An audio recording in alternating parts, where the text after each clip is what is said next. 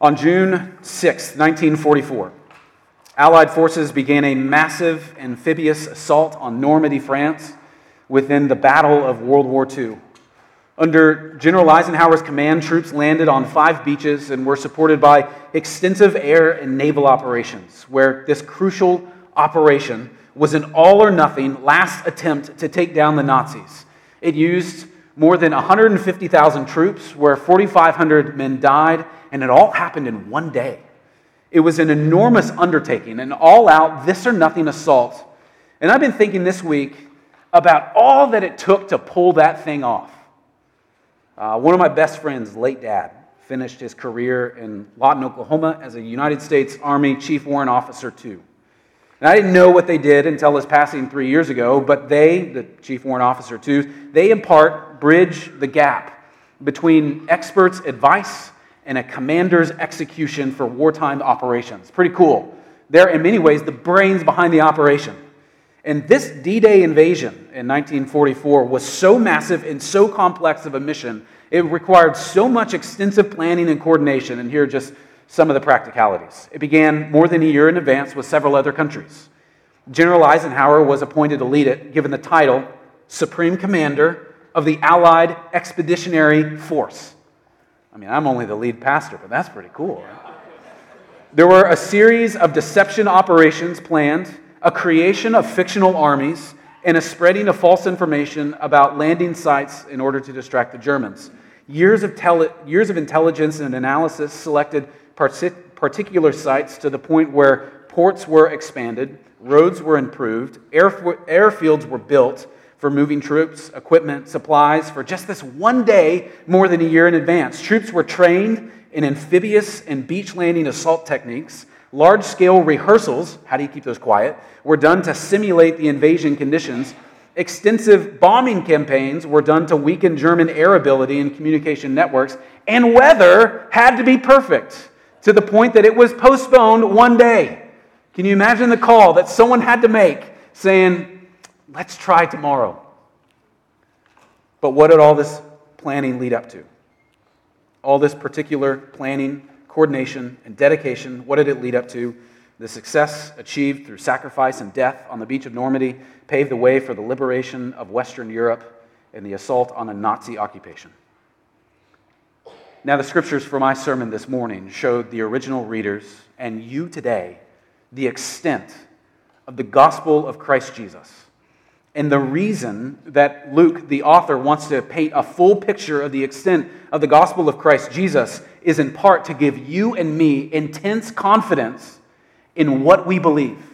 He doesn't just want us to have faith, though he wants us to have that. He wants us to have confidence in our very faith. You remember last week from chapter 1, where he writes to uh, Theophilus that the goal of this letter was to give Theophilus confidence in his faith. What the word that you and I get from asphalt today. You, know, you can imagine driving on the road, and now you have an asphalt road, and you go, man, I could, I could drive even more confidently and even faster than before. This is the sure foundation that Luke wants to give his readers that the person of Jesus is to be the object of your faith, your belief. He's not just to be a symbol, he's not to be a sentiment, but he's to be the very person and object who consumes all of your worship, all of your faith, and all of your hope and certainty in Christ Jesus is held, is trusted because his very nature, his very character, his very sacrifice, and his very victorious power over sin was not just an accident, but was something that was planned according to the good counsel of God's perfect will from before all time. These soldiers didn't just show up on a beach, and Jesus didn't just show up and go to a cross and a tomb. And Luke wants to ground you in a sure confidence of that, for he is the one who was sent to save God's people to redeem them. Now, in our passage today, Jesus is shown to have, or Jesus is shown to give particular instruction to people who didn't get it. They didn't get that. They got part of it, but what he'll show is if you don't have all of it, you don't have any of it. They had an incomplete view of Jesus, which is terrifying because that means they don't know and can't believe in Jesus at all. I hope you come to this passage with a point of view that you are aiming to ground your faith in something more deeply than just feelings or even just a reciting of truths. Friends, what would make you more certain about what you believe is actually right? Jesus actually gives us the answer that he intends for us to have, and it comes in a surprising way and in an amazing way.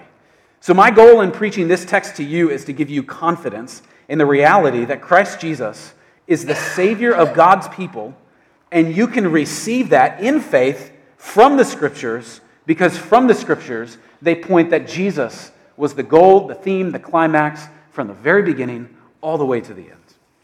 Now, I think this text in part separates itself, or at least this part of the chapter, into three different parts. And the first part is a, is a beautiful narration of two confused men.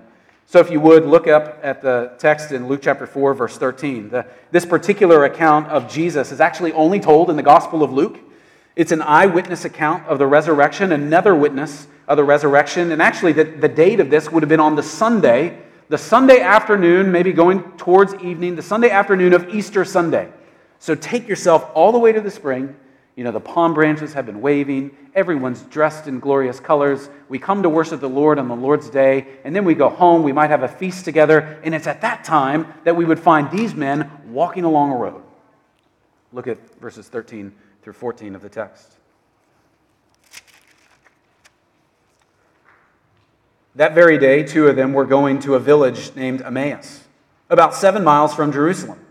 And they were talking with each other about all the things that had happened. So they were making this slow, sorrowful way to Emmaus. It'll say later on that they were sad in doing so, but here are these men where they look over and they see a stranger. Look at verses 15 through 16. And while they were talking and discussing together, Jesus himself drew near him and went with him but their eyes were kept from recognizing him. So they're walking on this road, recounting all the things that they'd seen, and then amazingly, Jesus shows up. Had appeared to them. And this is super mysterious. Now, think of it. They had, they'd seemed to like Jesus, as they'll recount later on, but they still didn't know what he looked like, or at least they didn't recognize what he looked like. They didn't recognize him at all. And this is a common occurrence in the resurrection appearances, appearances of Jesus Christ. You, you combine these four gospels together, and you might understand that, man, a lot of people didn't recognize him right after the resurrection. Now, what kept these guys from recognizing Jesus? There's a lot of potential options here, but I think it's clear from the text that Jesus actually keeps himself supernaturally from being seen by them. Mark, after all, another gospel writer, tells us that Jesus appeared in another form to a pair of disciples who were walking into the country. And Luke, just look at verse 16, simply says that their eyes were prevented from recognizing him, implying that there was some sort of divine hindrance or supernatural uh, disability from them to see who he was. If these disciples couldn't see Jesus, it's because God didn't want them to yet. And so Jesus was traveling incognito. Now, as an aside, though, part of the point, this is a story of delayed recognition and I think it actually helps you and I know how you and I can see Jesus for ourselves. We cannot see Jesus today with our very eyes, He's in the heavens. And in many ways, this text actually encourages us in that lack of ability to see Him physically. Because truly knowing Christ Jesus isn't simply seeing physically Jesus. Seeing Jesus with your eyes won't assure you of your salvation. You might imagine, oh, if I was just there, I would act differently than him. If I was at the cross, I would have said, don't crucify him. Instead, the Bible talks about believing in Jesus by seeing him in the gospel's word. Whether we have ever walked with him on the road to Emmaus, we're called to see him as he's been presented in Revelation for us. Now, some people feel more certain about their faith because they believe they've seen Jesus in a vision. Some people feel less certain about their faith because they've never actually had some out of body experience. But according to the Bible, according to Jesus' own presentation, salvation by faith is a gift from God where you're able to know, ascend to, and trust in Christ for what he's done and who he is, the redeeming Messiah. So, even that is just a, a short little blurb of encouragement of this passage. Now, nevertheless, Jesus joins these men on their journey and he actually asks them a question. They're going around talking, and he said to them in verse 17, What is the conversation that you're holding with each other as you walk? Basically, what are you guys talking about? And their first answer was physical. They were sad, they were downcast, and they were dispirited. Which I think in part shows their spiritual condition, separate from understanding who Christ is. Anyone who's separate from an understanding of who Christ is is naturally in a state of downcast and sadness and dispiritedness. And I imagine their, uh, their annoyance at Jesus at this point, who they're just walking along the road talking, and here's that third wheel who shows up and wants to interject. Like, here comes this guy, we don't even know who he is.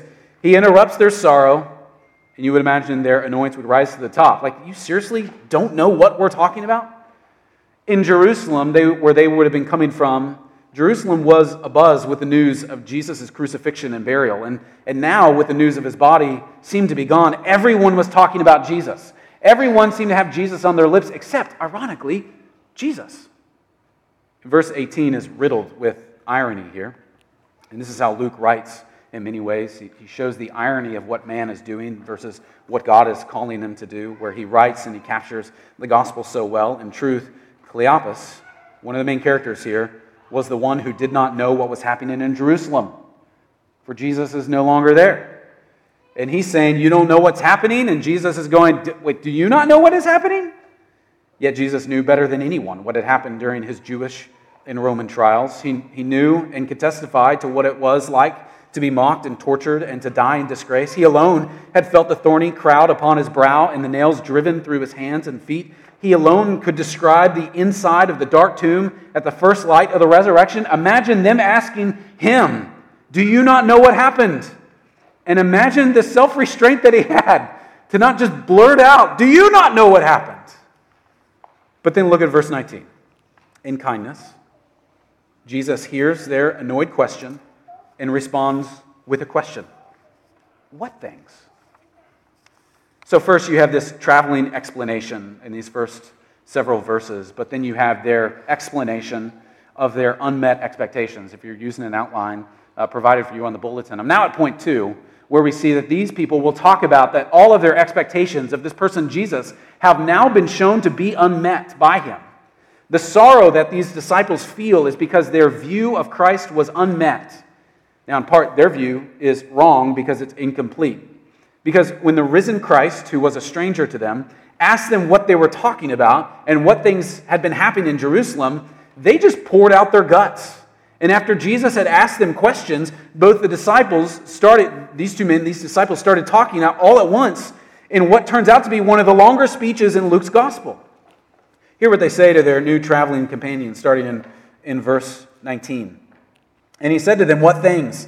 And they said to him, Concerning Jesus of Nazareth, a man who was a prophet, mighty indeed in word before God and all the people, and how our chief priests and rulers delivered him up to be condemned to death and crucified him.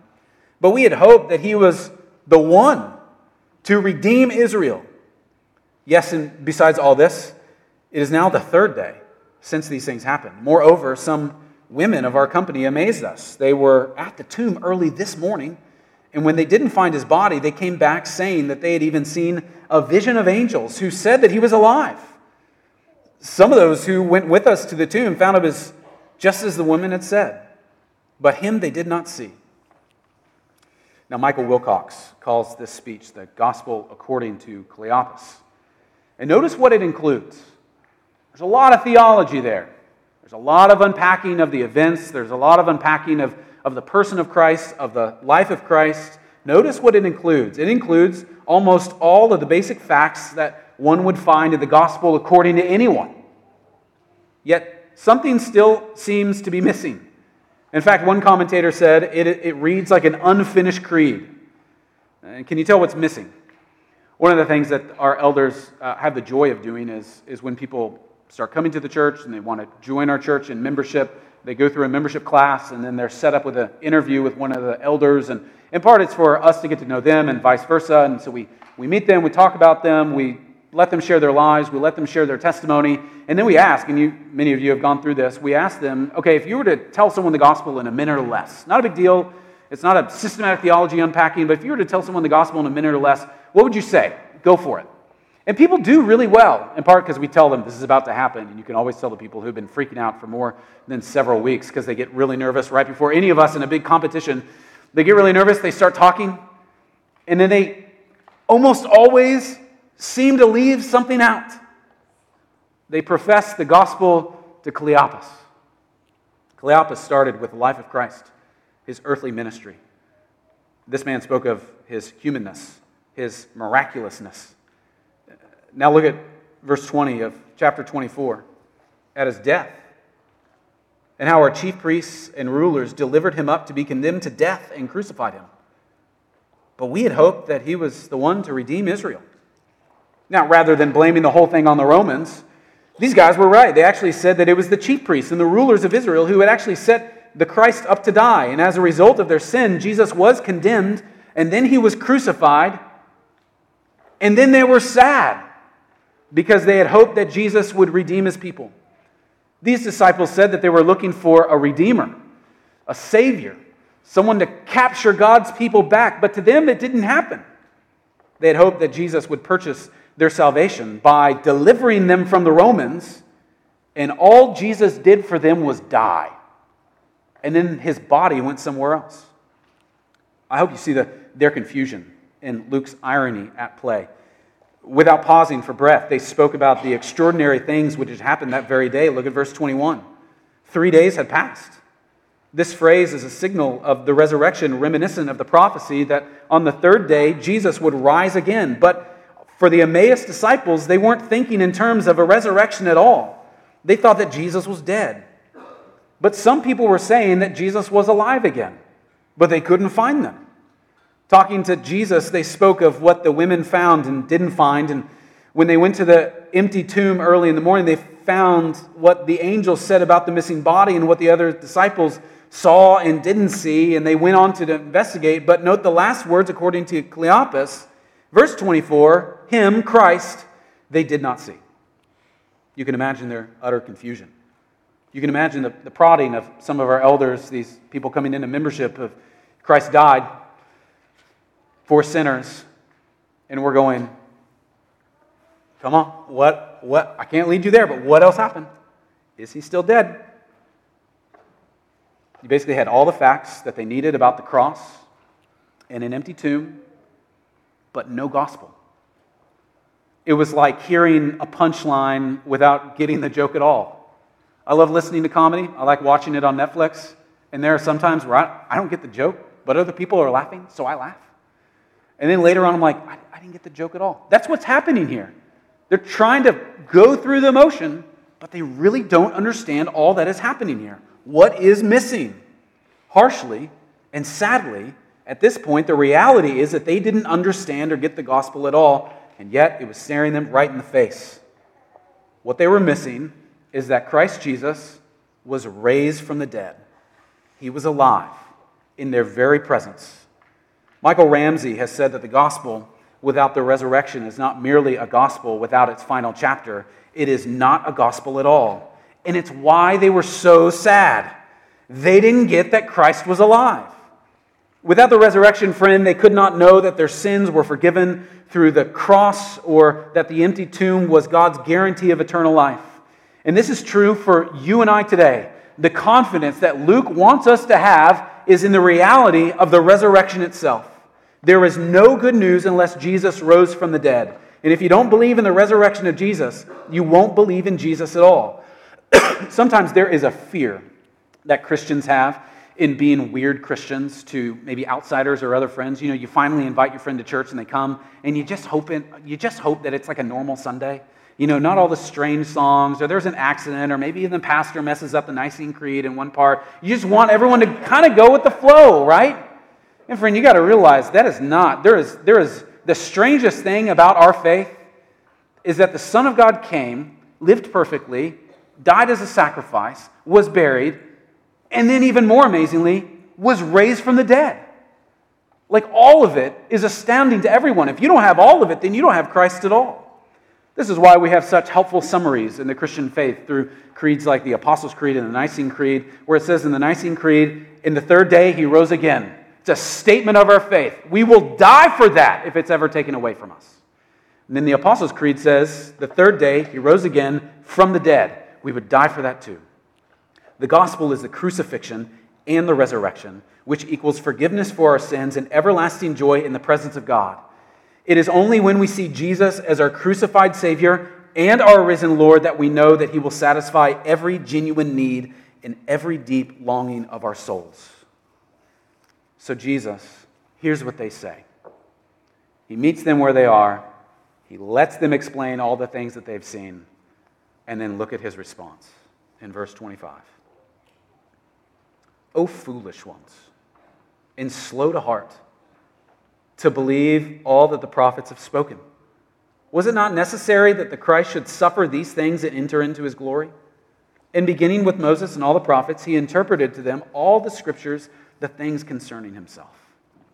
Now, the word foolish here is obviously an intended rebuke against them. It's, it's no gentle way of confronting someone. Oh, foolish ones. These men should have known better. They had all that they needed to know Christ. It's that he was looking right at them that proved their unbelief. It's that they didn't believe that when God said something was going to happen, they didn't believe it would happen. Their gospel was incomplete. Their theology of Jesus was about his great life and what they wanted him to be instead of who Jesus really is a suffering and rising Messiah. We see that all the time in our day and age, maybe even in your own life, where, where your view of Christ is about his great life and what you want him to be for you, rather than recognizing that what he came in his greatness was a suffering servant who was raised from the grave. So this says that he proceeded to preach them the gospel according to the Old Testament. I mean, what would you do in that standpoint? Place yourselves in the shoes. What would you then instruct them with? Someone comes up to you and says, Hey, I would love to know about the Christian faith. Hey, I would love to know about Jesus Christ. Hey, I would love to know why you do the things that you do and why you pursue the things that you do and why you live the certain way that you live. I doubt many of us would go actually to the Old Testament, you know, the old thick part of the book. Imagine that when the Word of God incarnate explained the Word of God revealed. That's what Jesus did here on this road. This is what Jesus did in his ministry altogether. He preached the truth as it was already revealed. You think of the greatest sermon that people talk about in the history of the world, the Sermon on the Mount. What did Jesus do in the Sermon on the Mount? You've heard this, but it says this in the Old Testament. Now, there are a couple of facets about Jesus' own sermon here. We, we see that the preaching that Jesus did, it was biblical because he did it from the law and the prophets, meaning the Old Testament altogether. Other parts of the scriptures that'll talk about the law, the prophets, and the writings or the Psalms, meaning the whole Old Testament. So if someone says, I'm going to preach to you the law and the prophets, you need to know that's about to be a long sermon. That's about to be a lot of books, but it was biblical. His preaching was also thorough. He wanted these men to know everything the prophets and the law had spoken. His preaching was also Christ centered. He preached all these things and said that it was about himself. His preaching was also not just Christ centered, but gospel centered where it included both the crucifixion and the resurrection, proclaiming the agonies of the cross and the glories of the empty tomb. And his preaching was persuasive, where Jesus argued for the absolute necessity of doing his saving work the way that he had particularly set out to do it. Meaning, whatever you think a Savior should have done, he says that it was necessary for Christ to suffer and then be glorified. Now, you and I don't have the manuscript for this sermon. We'd give anything to have it, right? You and I would love to have this it. Was it 35 minutes? Was it 45? Was it a couple of hours? Is mine going to be that long? It might be. We don't know. But frankly, we don't need to have his manuscripts, his words and his periods and his commas. If we needed to know, God would have given it to us. And frankly, it's not essential that we have the manuscript because we have the actual Old Testament that he preached from. Jesus' sermons were from the Old Testament. And coincidentally, all the New Testament sermons of the apostles were clearly based on the Old Testament writings, which is the way that Jesus had taught them to preach. But for in our case today, Jesus actually gives us an outline. So you might go, okay, I don't have a manuscript, but at least give me some boundaries of, of what he was talking about. Jesus gives us an outline of all that he had said the law and the prophets, the Old Testament, and later the law and the prophets and the Psalms, later in this chapter. He gave us a boundary for what he taught, but also he gave us a key for how we're to understand them and read them. And this is how you and I should read the Bible altogether. This is how you and I can see Christ for, true, who, for who he truly is. Unlike these people who couldn't see him for who he truly was, we can see him by his death and resurrection according to the scriptures. So, what he preach? He preached the Old Testament. And what's the key in understanding the Old Testament? Recognizing that all of these words are about Christ. All of them. Even the weird parts that you want to ignore. Well, they're about Him, so they're not weird. They're lovely. Friend, every part of the Old Testament finds its meaning and purpose in relationship to the person and the work of Christ Jesus. The scripture says that it is only in Jesus that all things hold together, and this is true of the Old Testament as well. We cannot fully and properly understand anything from Moses to Malachi unless we see its connection to the whole gospel, meaning a cross and an empty tomb. Now, here goes a couple of ways that you and I can read the Old Testament scriptures through the lens of Christ. So buckle up. What do the scriptures say about the sufferings of Christ? Christians, you should know this. And if you don't know this, you're lazy or you haven't read it. But if you claim to know Christ, then know what he says about himself. Remember Genesis, friend. Genesis 3:15, where the seed of the woman, a man of flesh and blood, will be bruised by the devil before crushing the devil's head. Who's that talking about? Remember Exodus chapter 12 verse 13 where the Lord says the people of God are to be carried from death through the offering of a Passover lamb. Who's that pointing to? Remember Leviticus chapter 16, verse 14, where the Lord, word says that atonement will be made only through the offering of a sacrificial blood. Who's that about? Remember Numbers chapter 21, verse 9, where the word is lifted up as a sign of a bronze serpent, and everyone who sees it is delivered from death. Who's that pointing to? Remember Deuteronomy chapter 27, where cursed, covenant breaking sinners may find grace at God's blood sprinkled altar. Who's that showing? And that's just the first five. All these truths find their fulfillment in the saving work of Christ Jesus, where he is the son of a woman who was bruised on the cross before crushing Satan's head, where he is the lamb who offered his blood for our sins and was lifted up for our salvation, where he is the covenant maker who was cursed for all our covenant breaking and who sprinkled his redeeming blood on the altar of the cross. And friends, that's just the beginning of the Old Testament where people wanted to debate things like creation, a flood, a tower, a lot of laws, but all those things are to drive you not in confusion, but to truth of the one man for whom forgiveness of your sins can be held. But remember the prophets, because Jesus wouldn't be done yet. Where in Isaiah, the word says that a Savior would be wounded for our iniquities and our sins, pierced for our crimes, our transgressions. Remember Jeremiah the word says that the Savior will be mocked and abused. Or Zechariah, where the word says that a Savior will be made as an atonement for the whole land in a single day. And these are just some of the prophets. You can do all these with all of them, but what do these prophecies do within these prophets? They find their fulfillment in what? They find their fulfillment in whom the sufferings and death of which Christ Jesus had come, who was wounded, pierced, abused as an offering, an atonement, sacrifice for sins. And this is only part of what he had shown him. That's just the death part. Remember, their confusion was not knowing the resurrection. Remember Psalm 22, where the word says that he will die a God forsaken death, a dry and thirsty death, surrounded by enemies who his pierced hands and feet would then gamble for his clothes. But within that, remember Abraham's faith who believed that God would raise his son from the dead. Remember how Hebrews chapter 11 would interpret that for us. Or remember Jonah's sign, a man who spent three days in the belly of darkness. And remember how Christ interpreted that in the book of Matthew. Remember Daniel's vision, where a son of man rose to the clouds of heaven and coming in glory. Remember Psalm 16 where the Holy One is not abandoned to the grave, but joyfully enters into the presence of God. And remember Psalm 110, the most quoted psalm within the New Testament, where he reigns in glory at the right hand of God. Friends, this is how Jesus viewed the Old Testament. It was an all rushing effect of their hearts forward towards Him. And this is called, for you and I, hermeneutics the way in which you read the Bible, the way in which Jesus reads the Bible, was that it was all about Him from beginning to end.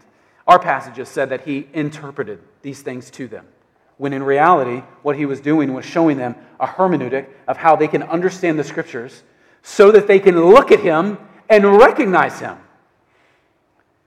He's the Ark of the Covenant and the blood on the mercy seat. He's the light on the golden lampstand and the bread of life.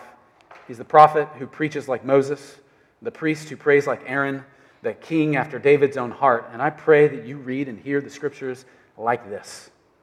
Pray that you apply the scriptures through repentance and faith, like Christ would have you according to his own word. And if you follow his hermeneutics, his way of interpretation, his understanding of who he is, you'll long for Christ within the redemption of Boaz. You'll long for Christ within the selfless sacrifice of Samson. You'll long for Christ within the kingship of Josiah. You'll long for Christ within the miracles of Elijah. These types, these signs, these figures are to engulf you, your heart, to the very one who shows himself to you according to the scriptures. Run far away from the preachers and teachers who downplay what Christ uses to draw men to himself. And I think it is fascinating here, amazing here, and encouraging to you and I today. Those who may not know Christ, he didn't point these men to the scars on his hands. He didn't point them to the hole in his feet or the scars on his brow or the lashes on his back.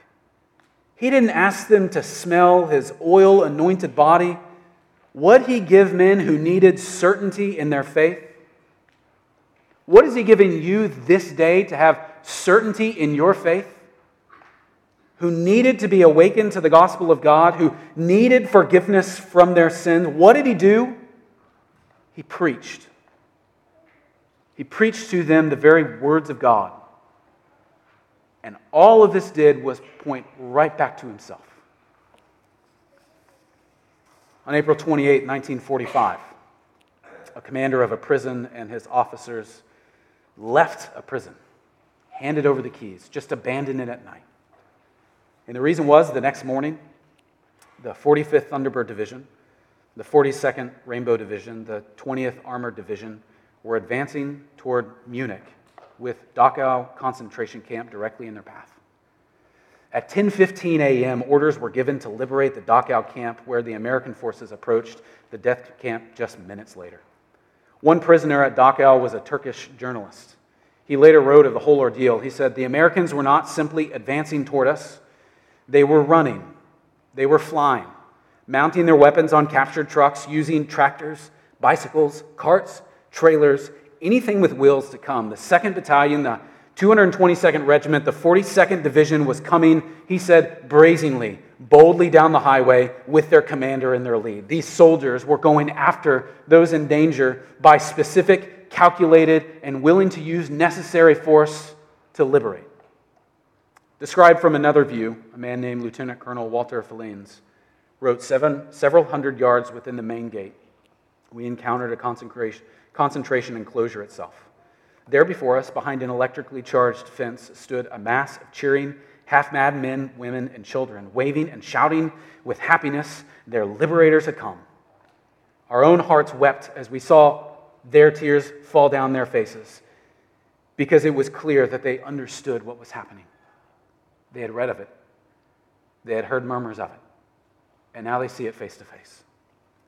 Friends, I hope you understand what you gaze at, what you consume, what you study, what you seek to understand from the pages of Scripture. It is not a messy arrangement of things, it is a coherent, logical, beautiful domination of liberation, of redemption, where the Scriptures are about Christ coming for his people to capture them, to save them, storming Normandy or taking over a concentration camp by sacrifice in order to deliver people from tyrannical bondage to new life took immense calculation, planning, and tenacity. And in our text, a long awaited Messiah came for his people to save them from their sins by submitting to the will of the Father's perfection, by giving an actual, whole, perfect life over as a substitutionary sacrifice where on the third day it was in the same sacrifice that he was raised from the dead, showing not only the conquering of the dead, not just the promise of the death's conquering on your behalf, but also to showcase the glory of God, where all this is done, and it was done, what we say, according to the scriptures. With that, friend, your faith can have all the certainty you can fathom because it was Christ who came. Christ who died, Christ who was raised, according to the scriptures. Let's pray.